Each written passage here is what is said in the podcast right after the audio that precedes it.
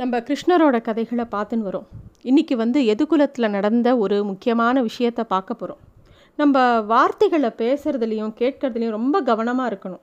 சாதாரணமாக மித்தர்கிட்ட பேசும்போதே நம்ம ரொம்ப அன்பாகவும் மென்மையாகவும் பேச பழகிக்கணும். அதுவும் பெரிவாளை பார்க்கும்போது இன்னும் மரியாதை கலந்த பேச்சாக இருக்கணும். அதுவும் ரிஷிகள் ஆச்சாரிய புருஷர்களை பார்க்கும்போது இன்னும் வினயமாக இருக்கணும். ஏதோ எடுத்தேன் கௌத்தேன்னு பேசக்கூடாது.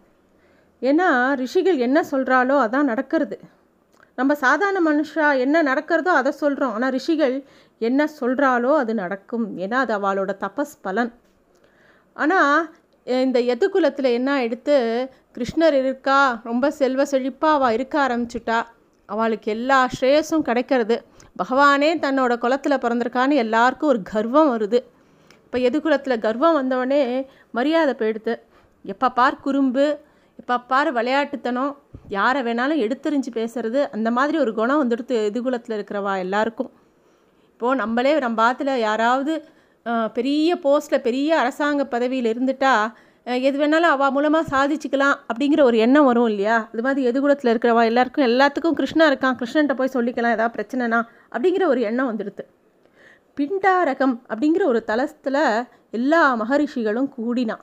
அத்ரி அங்கீரஸ் பிரகு நாரதர் துர்வாசர் அசிதர் விஸ்வாமித்ரர் வசிஷ்டர் வாமதேவர் கண்வர் எல்லா மகா புருஷர்களும் அங்கே கூடினா. இவ்வளோ பெரிய தபஸ் பண்ணினவா அத்தனை பேரும் ஒரு இடத்துல கூடுறச்ச அவாட்ட வந்து சேவித்து ஆசீர்வாதம் வாங்கிக்கணும் அப்படின்னு சொல்லிட்டு எதிர்குலத்தில் இருக்கக்கூடிய இளைஞர்கள் எல்லாரும் வரா. அந்த பிள்ளைகள்லாம் ஆசீர்வாதம் வாங்கிட்டு பேசாமல் போயிருக்கலாம். ஆனால் அவள் புத்தி சும்மா இல்லை. கிறித்துவ புத்தி எழுந்துக்கிறது. ஏதாவது பண்ணணுமே ஏதாவது குறும்பு பண்ணணுமேன்னு தோன்றது. கிருஷ்ணருக்கும் ஜாம்பவானோட மகளான ஜாம்பவதிக்கும் பிறந்த மகன் பேர் சாம்பன்னு பேர்.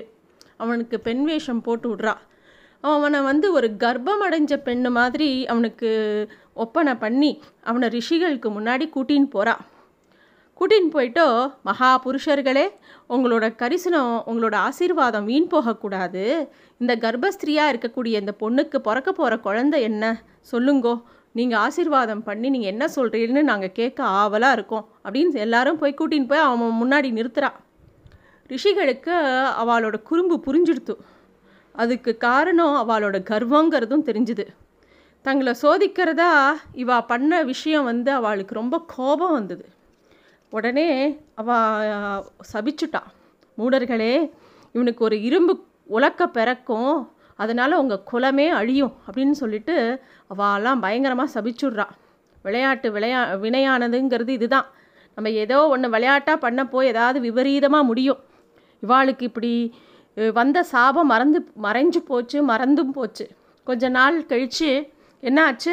திடீர்னு ஒரு நாள் சாம்பனோட வயத்துலேருந்து ஒரு இரும்பு உலக்க பிறந்துருத்தும் அது பிறந்த பிறந்தான் திருப்பியும் அந்த சாபமே ஞாபகம் வருது எல்லாருக்கும். எல்லாரும் நடுங்கி போயிடுறா. உடனே நேராக உக்ரசேன மன்னர்கிட்ட போய் நடந்த விஷயத்தை எல்லாத்தையும் ஒப்பிக்கிறா. அவரும் இவா எல்லாரையும் கோச்சுண்டு இப்படி தான் பண்ணுவேளா அப்படின்னு சொல்லிட்டு அந்த உலக்கையை சுக்கு நூறாக உடச்சி கடலில் வீசி எரிய சொல்லிடுறார். கடலில் கரைச்சிடுங்கோ அப்படின்னு சொல்கிறார் மன்னர் சொன்னபடியே அவளும் பண்ணிடுறா. திருப்பியும் சாபம் மறந்து போச்சு. அவள் பொடி செஞ்சதில் ஒரே ஒரு இரும்பு துண்டு இருந்தது. அது வந்து கடலில் அப்படியே மதந்துட்டுருக்கு ஒரு மீன் அதை விழுங்கிடுறது. அந்த மீன் ஒருத்தனோட வலையில் சிக்கிறது. இன்னொருத்தர் வந்து ஒரு மீன் பிடிக்கிறவன் அந்த மீனை பிடிச்சிட்டு வீட்டில் சமைக்க எடுத்துன்னு வரும்போது அதோட வயத்தில் ஒரு இரும்பு துண்டை பார்க்குறான் அப்போ அந்த பக்கமாக போகிற ஒரு வேடன்கிட்ட அந்த இரும்பு துண்டை கொடுக்குறான்.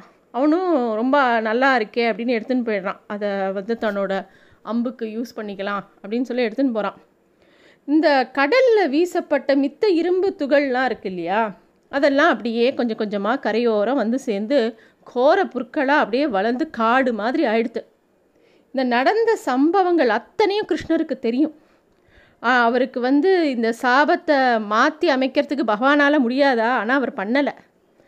நடக்கிறது எல்லாம் நல்லத்துக்கு தான் அப்படின்னு பகவானும் இந்த சங்கல்பம் இப்படி தான் நடக்கணும் அப்படின்னு விட்டுட்டார் அப்படியே. தோன்றுவது அனைவத்தும் ஒடுங்கத்தான் அப்படிங்கிறது ஒரு விஷயம் இருக்குது அதுவும் இந்த யதுகுலத்தில் எல்லாரோட ஆணவமும் பகவானுக்கு நன்னா தெரியும் கிருஷ்ணருக்கு நன்னா தெரியும் இவாளை இப்படித்தான் ஒடுக்கணும் அப்படின்னு அவர் ஒரு முடிவை எடுத்துட்டார். அதனால அவர் எதையுமே மாற்றி அமைக்கலை. அந்த நிலையில் பிரம்மா துவாரகிக்கு வரார். அவரோட சகல தேவர்கள் யக்ஷர் கந்தவர் கிண்ணர்கள் தேவர் மாதா நாகர்கள் எல்லாரும் வரா. வந்து பகவான்கிட்ட வந்து நீங்கள் வந்த அவதார விஷயம்லாம் முடிஞ்சுடுத்தே. நீங்கள் எப்போ வருவேள்?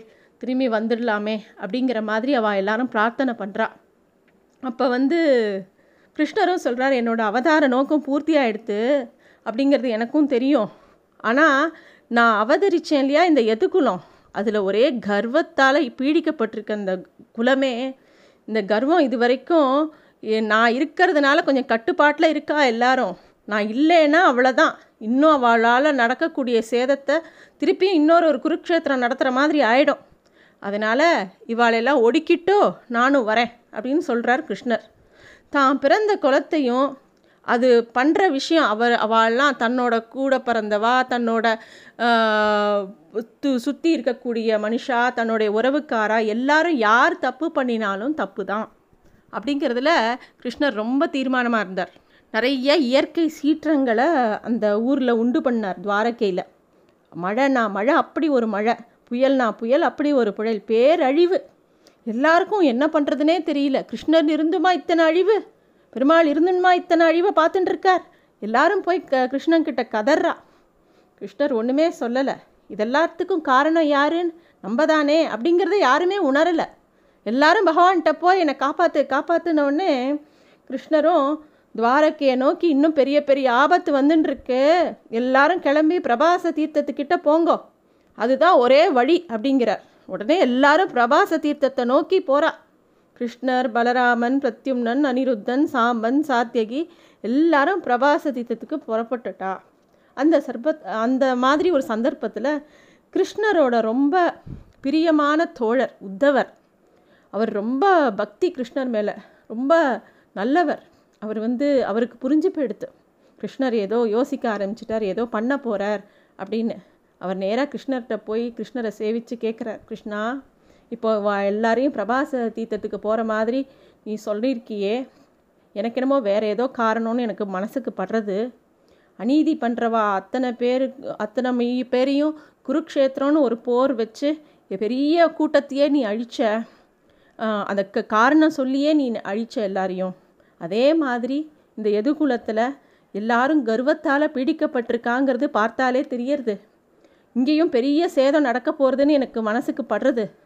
அதுக்கு அதுக்கு நீ எதன் என்ன பண்ண போகிற உன் திருவுள்ளம் என்ன? அப்படிங்கிறது எனக்கு தெரியலை. அதனால்தான் ரிஷிகள் சாவி சாபத்தை தெரிஞ்சப்புறமும் நீ எதுவுமே பண்ணலை எதுவுமே சொல்லலை. அந்த சாப விமோச்சனை என்ன பண்ணலான்னு எதுவுமே சொல்லலை.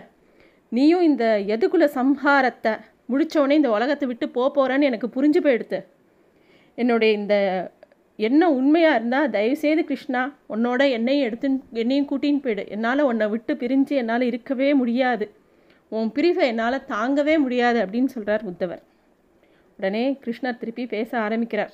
அப்போ தான் கிருஷ்ணருக்கும் உத்தவருக்காக சமாதானமாக பேசக்கூடிய விஷயங்கள் அவருக்கு உபதேசம் பண்ண ஆரம்பிக்கிறார். அதுதான் உத்தவ கீதை உத்தவ கீதை அங்கே தான் ஆரம்பிக்கிறது. அடுத்த இதில் நம்ம உத்தவ கீதை என்னங்கிறத பார்க்கலாம்.